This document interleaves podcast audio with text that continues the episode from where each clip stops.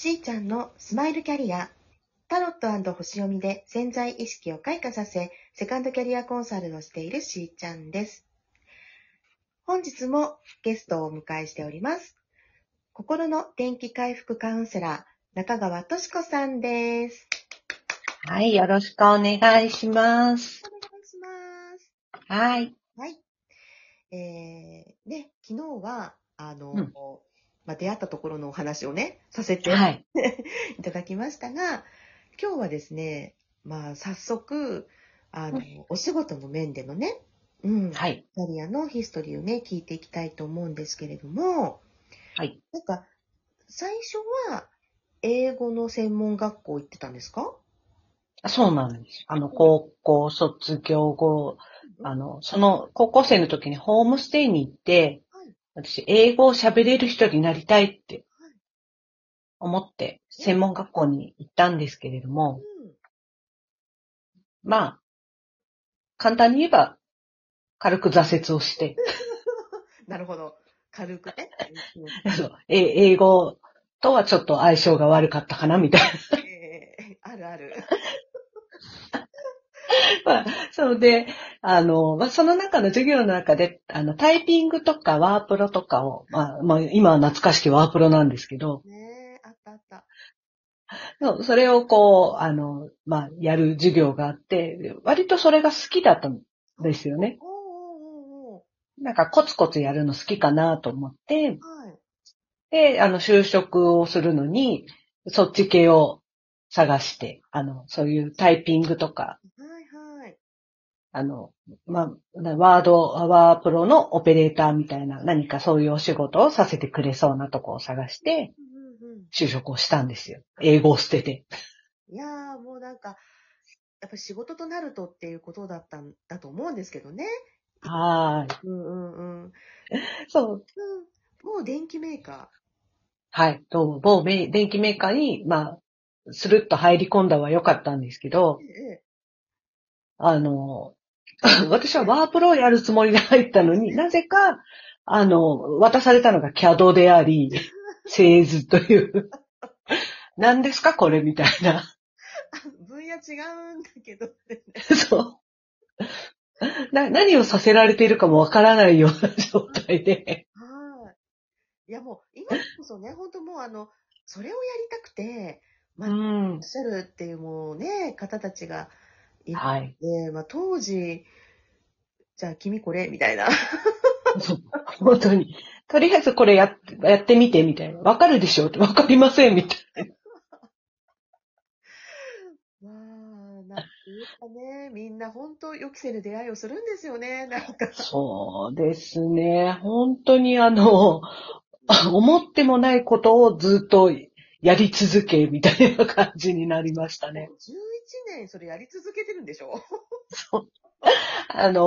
本当になんかちょうど、なんていうんですかね、CAD 機器も変遷の時期で、本当にCAD専用のなんか巨大な機械から、だんだんコンパクトになって、私が退職する頃には、パソコンの中にCADが入ってるみたいな。なるほどね。はい、それが時代とともに。そうなんです。いや、でも本当、皆さんお話聞いてると、結構、昔だからなのか時代なのかわかりませんけど、そうやって会社に入ってから、これやってって言われて、全く初めて始めるみたいな人、結構多いですよね。確かにそういう時代かもしれないですね。そういうことなのかなっていうか、新しいものを購入したからこれやってとか、今までもないことをね、やってみてって言われることが多い。でも、それにしてもですよ。はい。時代とともにパソコンの中にキャドも入っちゃうみたいな、中に、製図引いてて、大丈夫でした？メンタルとかだってワープロとか、打ちたかった人ですよね。本当そうですよね。ただ、私、みなぎらないやる気の会社員だったので、もう、プライベートをめちゃめちゃ充実させて。そういうのもね、本当大事ですよ。人生生きていく上で。そうです。もう、上司から、今日残業できるって、って顔すると、あ、デートはい、みたいな。幸せだねっていうね。そう。はい、行ってらっしゃい、みたいな。また。ひどい。いやいや。もう、めっちゃ。ね。うん、そうですよね。舐めてましたね、本当に。まあ、そういうね、やる気のない。はい、やる気のないです。あるわけですよ、人に。ね、人それぞれね。そうそう。だけどまあ、その頃はまあ、例えば恋愛が大事だったり、ね。はい。友達との時間が大事だったり、こう。そういう10年、11年。本当に。その中でですよ、ターニングポイント来ちゃいますよね。そうなんです。はい。そうなんですよ。まあ、11年働いていた会社、業績が悪いのは薄々感づいてはいたんですけど。はいはい。まあ、ある時、こう、申し訳ないけど、業務縮小のためっていうお話で、まあ、当時よく嵐が吹いていたリストラというものに会いまして。はい。まあ、ただ、ね、先ほどから言っているように、特に意欲的な社員でもなかったので、なんか、傷つきはするけれども、まあ、反面、なんかで、なんか今頃みたいなぐらいに。そうね。こんなに低空飛行の社員を今まで雇ってくれてありがとう、みたいな。いやー、だからなんかもうその気も熟したんだろうねっていう。そう。ほんとそうですよね。もう、よくやったよね。そういうのもね、よく頑張ったねっていうね。はい。もうでも、CAD をその会社内だけでやっていたので、はい、CAD というもの自体を、はい、なんていう、他の社会で使えるっていうことを知らなかったんですね。完全に井の中の蛙だったんで。そうだったんですか。はい、ここでしか要は会社内で学んで、会社用のなんかスキルを学んだ感じと思い込んでいた。なんだけどね、次につなげるみたいな気も全然なかったんで。せっかくだったらね、その10年やってきたそのスキルを生かしてみたいなね。普通ね、そう思いますよね。そっかそっか。で、この後ですよね、何する私、はい、みたいな。そうなんですよ。キャリアチェンジのことなんか、まあ、基本的に本当に仕事うんぬんみたいなのを全然重要視しないで日々を過ごしていたので、キャリアって何みたいな。私何できるのっていうところがすごい、何でしょう、仕事を辞めるにあたった時に、どうしたらいいじゃんっていうところで、なんか、まあ、CAD というものが、有効な手札と思っていなかったので、どうするみたいな感じだったんです。そうだったんですね。はい、知らないって、なんか、怖いね。怖いです。今と違って、本当インターネットもろくになかった時代なので、まだ。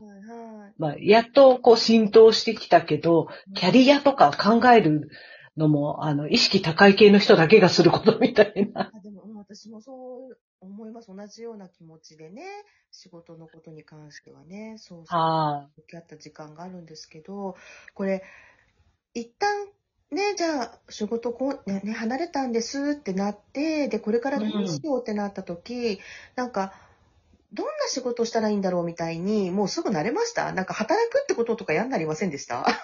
確かに、そう、ちょうどね、本当に時期的に、祖母が具合が悪くなっていて、で、ちょっと家族でみんなで支え合う時期でもあったので、そういう時間を過ごしながら、ちょっと自分の何が本当にしたいのかなってことをこうつらつらと考える時間ではありましたね。で、そういう時間を過ぎてから、まあ、少しずつアルバイトしたりとか、また働くのかなっていうような感じになっていったんでしょうかね。先に、まあ、私の友人とか知人に割とこう、なんで悩みが、ヘビーな悩みを持っている方が多くて、本当に、まあ、いわゆる心の病と言われるものをこう、一緒に生きてきている人っていうのがいて、で、そういうお話をよく聞くこともあったり、なんか、人数がちょっと多すぎるよねっていう、そういう方を引き寄せてるっていう、今で言うね。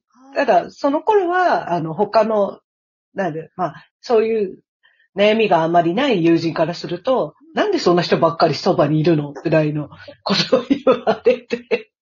そうか、そうか。もうじゃあ、その頃からいろいろ相談を受ける立場にはなられてたんですね。でも、それは意識はしてなかったので、全然。周りにそういう友達人たちがいたっていう。そう、たまたま、そういう人が、近くにいるな、ぐらいの感じで。